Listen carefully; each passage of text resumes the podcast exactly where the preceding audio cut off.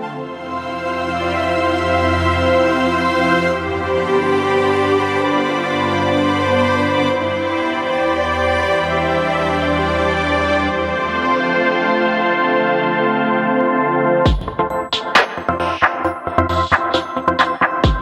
friends, welcome to the Skyline Church podcast. I'm Jonathan Middlebrooks, one of the pastors here at Skyline Church. Skyline is a worshiping community, a disciple making community, and a generational community. We're committed to seeing revival in our city sparked through the presence of Jesus and the power of the Holy Spirit. These sermons are specific to that purpose and in the context of our unique community. We hope that it might bless you in some way. Enjoy.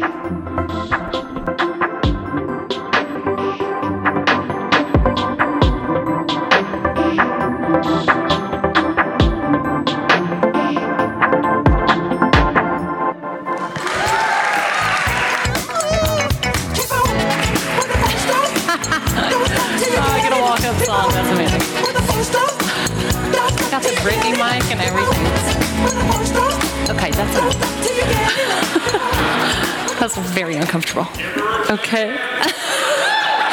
Tell me who's going to do that.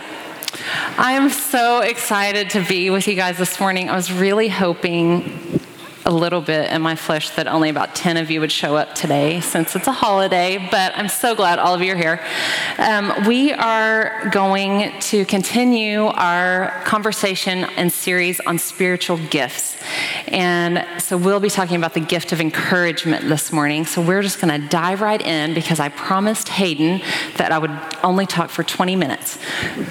So she can be free from craziness downstairs.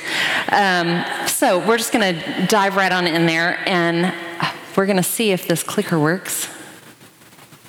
And I'm not, I don't see it up there, so I'll be turning around a lot.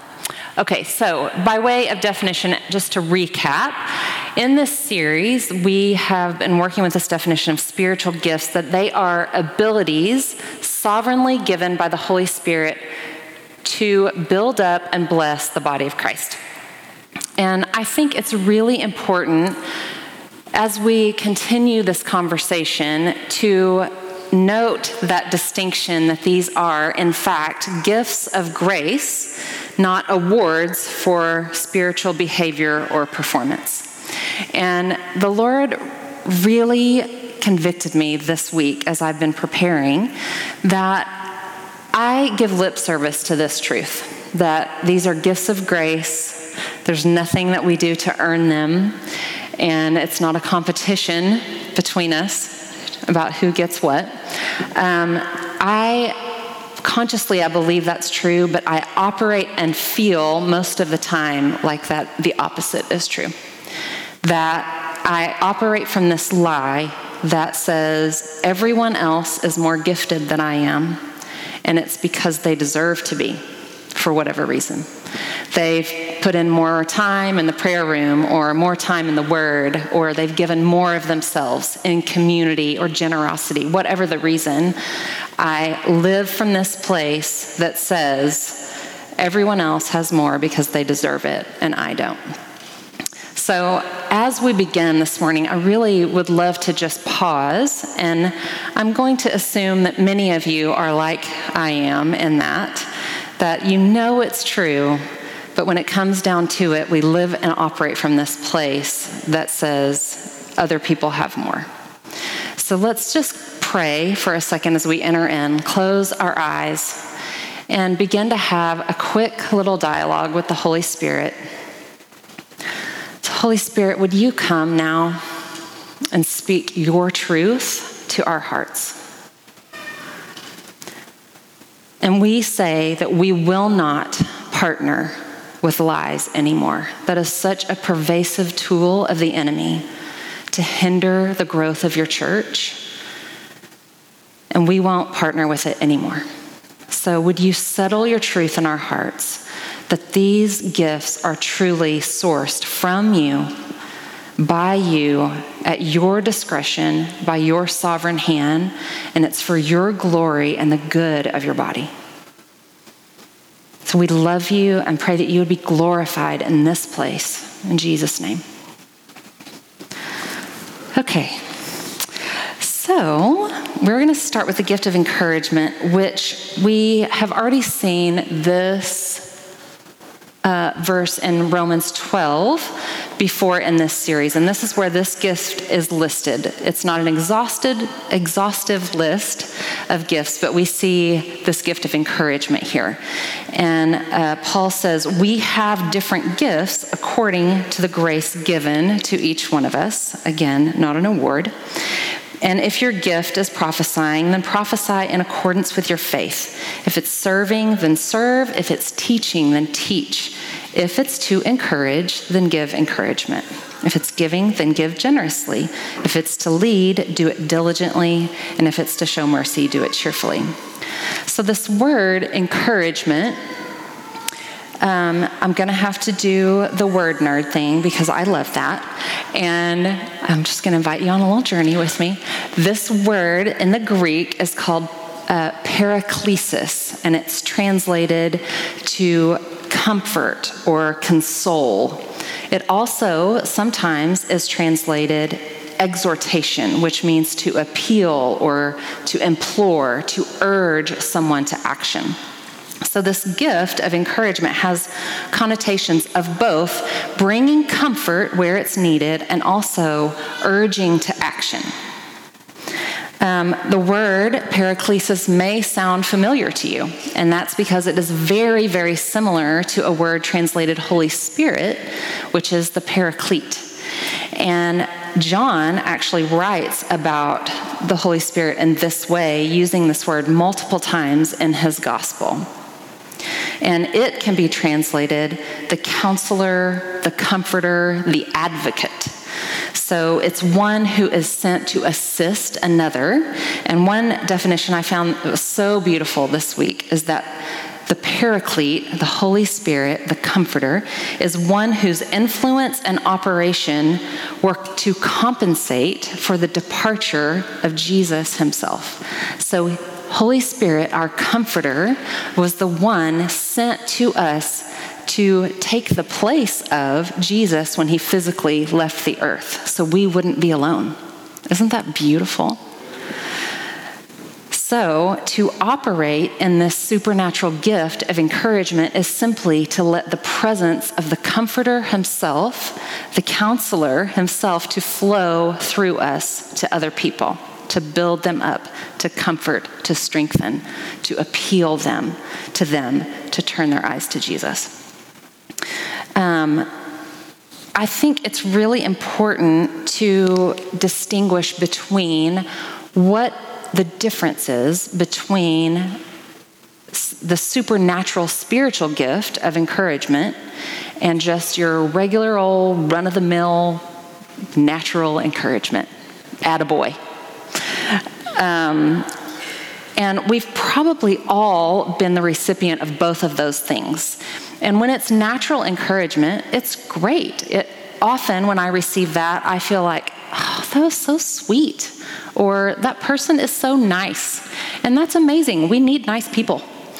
Um, but when the Spirit of the living God Himself breathes on a word that is spoken to you, it makes your heart come alive in a way that nothing else can.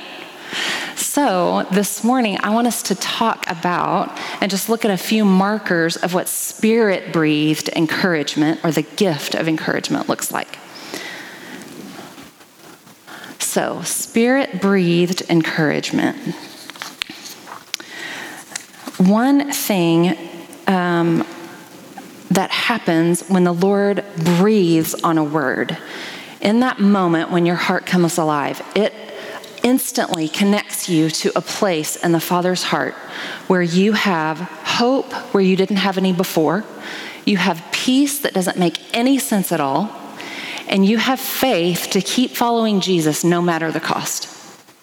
So, as we look at the spirit breathed encouragement, I thought we could spend just a few minutes focusing on um, like three little snippets from the life of Barnabas, who was one of the early disciples. And we first meet him in Acts 4. And um, we see this picture starting in verse 32 of the early church and how they operated together. So they were, it says there was much grace upon them all. They shared everything, they operated in great gifts of power, and there we go. Um, they, uh, sorry, I got distracted. uh, they, there was much grace upon them, and they often sold things and brought the money to distribute to the needy among them. So we first meet Barnabas. Um, it says that Joseph is his given name. He was a Levite from Cyprus, and the apostles called him Barnabas, which means son of encouragement. And he sold a field that he owned, and he brought the money and he put it at the feet of the apostles to be distributed to those in need. So, in just this one sentence, we learn a lot about our guy. He was already well known among the apostles and other believers, and he had a reputation for being an encourager. So, son of encouragement, they nicknamed him one born of encouragement. And I think that is really beautiful to, to be known, to let the Holy Spirit flow through you so beautifully and um, starkly that everyone around you says, man, that is just who you are. You have encouragement in your DNA, it is just your makeup. So we see that um, there's this supernatural grace on his life as an encourager. Um, his nickname actually stuck because he's mentioned like 30 ish times in the rest of the Bible, but every time he's called Barnabas. He's never mentioned by his given name again. So he is the encourager. We also see that he was a Levite by birth, and that uh, Levite means that he was born into the tribe of Levi, and they were the priestly t- uh, tribe of Israel. They this was the tribe that Aaron and Moses were born into as priests. And the whole purpose of the Levite tribe was they were set apart for the service of the temple and to steward the presence of God. And that is so significant to me that this one who was born to steward and tend the presence of God was also born of encouragement. So as we operate in this gift, we are letting, we're spending time in the presence of God as a priest, and then we're letting the Holy Spirit flow through us. And fun fact in Revelation 1, Jesus says he has made us to be priests as well. So we were designed, we were born again into this priestly tribe. And our purpose is to house the presence of God. Like he actually lives in us. He calls us his temple, which is beautiful. So um, also, the fact that Barnabas was a Levite had some implications for his owning land, and that's a little deeper dive than we're going to do today. But um, for whatever reason, he owned this field. It could have been his inheritance, it, he may have worked for it, but um, for whatever reason, I think it's safe to assume that when you own a piece of land and you sell it and you give all the proceeds to people in need, I think it's safe to assume that is a sacrifice. I mean, I have never sold anything and given everything away. So there is, we see again this supernatural grace on the life of Barnabas. Oh, thanks, Perry. Serving me. Um, thank you, Perry. Yes. Oh, yeah. Um, we see this supernatural grace. So, spirit breathed encouragement flows from the Holy Spirit with supernatural grace. So, the source is the Holy Spirit, and it has supernatural grace on it. I heard um, one thing this week that said when we operate in our supernatural giftings that there is maximum effectiveness and minimal weariness which, what a relief. We can stop trying so hard. All we have to do is let Him flow through us, and He will pour His grace out. Um, okay, we're going to keep moving on. Um, The next time we see Barnabas is in Acts 9. And this is right after Saul's life changing encounter on the road to Damascus. And um, you probably remember the story. Before he met Jesus, Saul was on a life mission to destroy anybody who believed in Jesus. And so, after he has this encounter and he's completely changed on a heart level and it changed his life, um, he wants to go and join the other apostles and disciples in Jerusalem. And as you could imagine, they are not super keen on welcoming murder guy into their circle.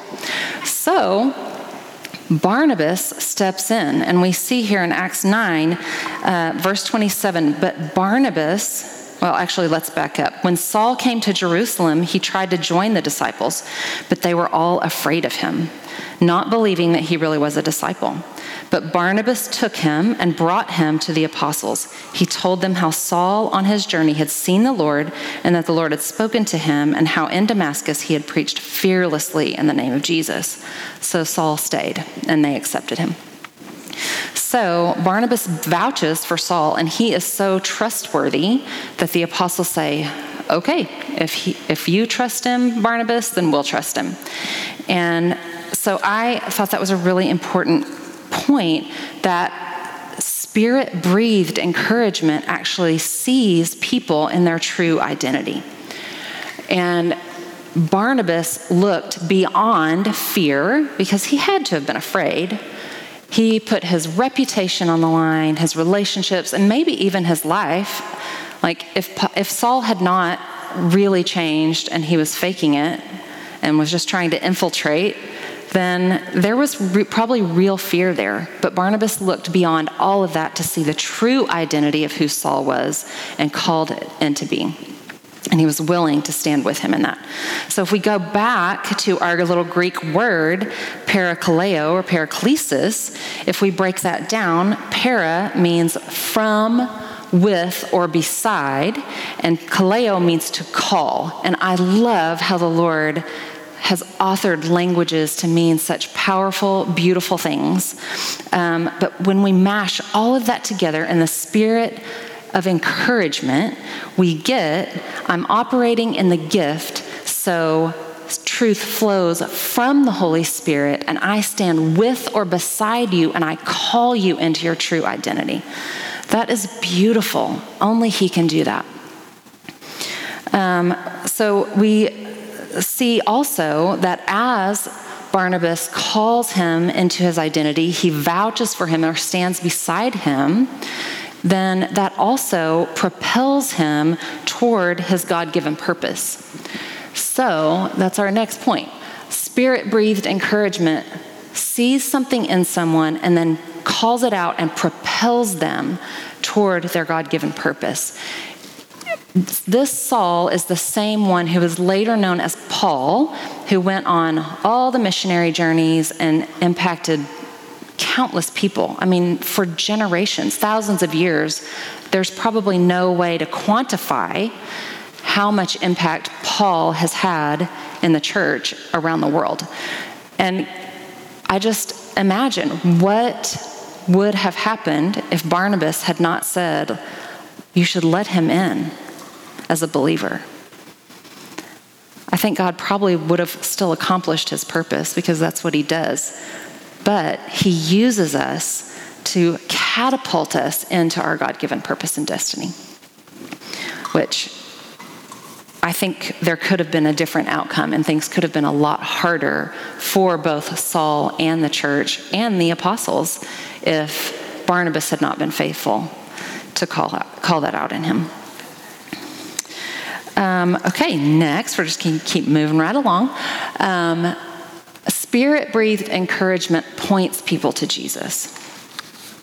And in Acts 11, that verse we just read, if we keep going, nope, actually, you weren't there yet. Um, gonna let you catch up with me. In Acts 11, Barnabas has been sent by the apostles to Antioch. And he, um, when he arrived there, he saw the evidence of the grace of God in their lives. So again, he sees their true identity. He sees what God's doing in them, and it says he was glad and encouraged them all to remain true to the Lord with all their hearts. So, this um, calling out and pointing in the direction of Jesus also lines up with what Jesus said about the Holy Spirit in John 15 26 6 when he said, the when the advocate comes, whom I will send to you, the Spirit of truth will testify about me. So, the whole objective and purpose of the Holy Spirit is to glorify Jesus, to draw attention to him, to put him on display, to testify about him.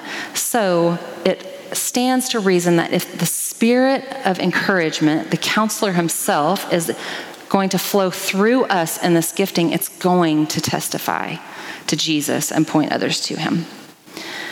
Um, okay, spirit breathed encouragement also strengthens and expands the church. Uh, it's not going.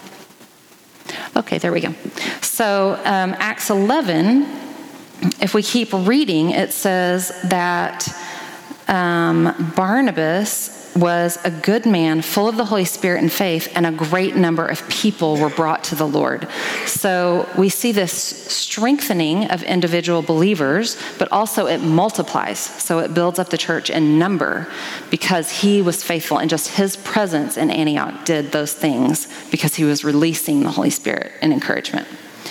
Um, 1 Thessalonians 3, Paul says this about Timothy when he sent him um, to the church there.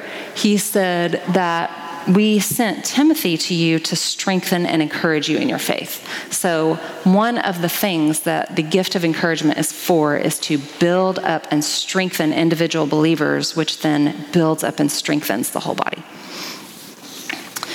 Um, okay, then our last point we're just moving right along. We're doing it. Um, Spirit breathed encouragement. Oh, I need to go backwards. I don't know where that slide is, but the next one is that it stirs hope and joy. Lucas has given me the thing. Um, so I really think this answers the main question of why we even need this gift. When, when the Spirit of God breathes on a word that we speak to someone else, it stirs hope and joy like nothing else can. And why? Why do we need that? Because I'm sure you're aware life can be so incredibly hard. And we are desperate for hope. We're desperate for joy in the midst of suffering and sorrow and uncertainty.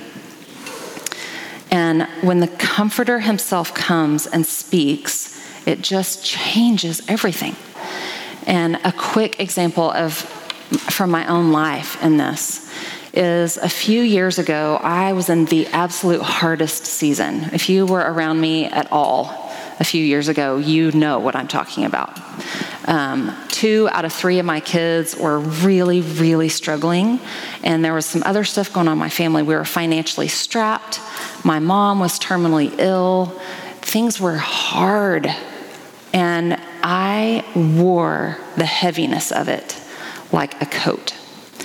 And I had no idea it was even possible to throw that thing off. And in those years, in that season, I had several people give me life giving words of hope to hang on to, but one in particular changed everything for me. And it was from my spiritual mother. Her name is Jan. One day, I was with her and she wrapped her arms around me and she said, You cannot carry your kids' sadness. Jesus is doing that. And it pierced my heart. It did something in that moment where I was broken free, and it was like a giant floodlight lit up this dark cave that I'd been living in.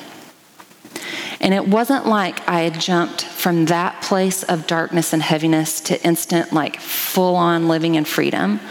But from that moment on, I began to live and learn how to live in the truth that God is a good father to my kids, that He has them in the palm of His hand, and that nothing I can do, nothing they can do will cause them to slip through his fingers. My kids are great because Jesus has them. No matter what they face, I do not have to live with the lie that says my grief and my sorrow and my worry can somehow save them because it can't. Only Jesus can do that. And I, it is incredible to live in that place, to not be weighed down because that thing was about to take me out. I was too tired to keep going. But this word of hope that broke this free in my heart gave me hope where I hadn't had any. And it gave me renewed energy to keep living into my calling. And it gave me renewed faith to keep worshiping the creator of the universe, the one who holds all things in his hand. So, I stand here this, this morning just wanting you to know that you get that too. He has that for you.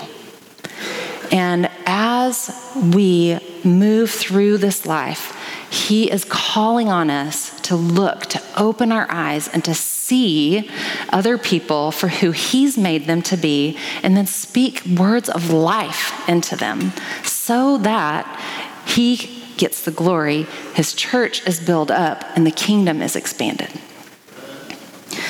So, my prayer for us this morning is I did see this on the screen. What Paul wrote to the believers in Rome. This is my prayer for you as well.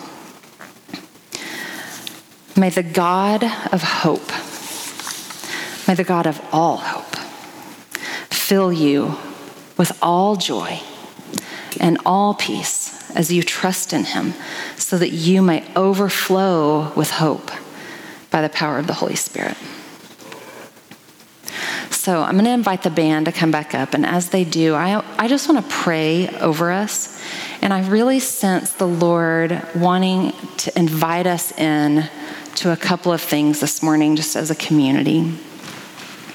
One, I think he wants to activate and awaken this gift of encouragement, this gift of letting the Holy Spirit flow through us to speak life giving words to others. Um, so I want, I want to pray for that. But then also, I really sense that if you're in a place where you are weighed down with worry or uncertainty, or you've lost hope or peace, um, you're not sure where to turn or if you can keep going, I really think He wants to breathe some new life into you this morning. So, we are actually going to just spend another few minutes worshiping and we're going to sing a song. And as we do, would you just begin to talk to Him and ask Him what He has to say this morning? It might be for you, it might be for someone else. But I know that He's going to begin to release just His Spirit, His presence, the Comforter Himself. So, as He does that, I would encourage you if He gives you a word for yourself, write it down, pray through it, let Him seal it in your heart. If He gives you something for someone else that's in this room, go. Go and tell them speak it over them, pray it over them. If he gives you something for someone who's not here, write it down and make a point to make contact today or tomorrow and speak life into them.